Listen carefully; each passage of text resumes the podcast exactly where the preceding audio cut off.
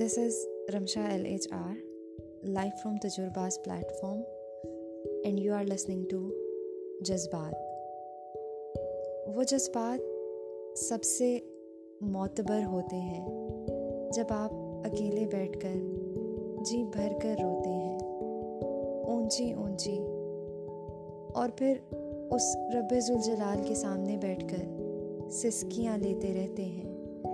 نہ کوئی اشارہ کرتے ہیں، نہ منہ سے کوئی حرف ادا کرتے ہیں۔ کیونکہ آپ جانتے ہیں کہ اس کے سامنے وضاحت دینے کی ضرورت ہی نہیں پڑتی۔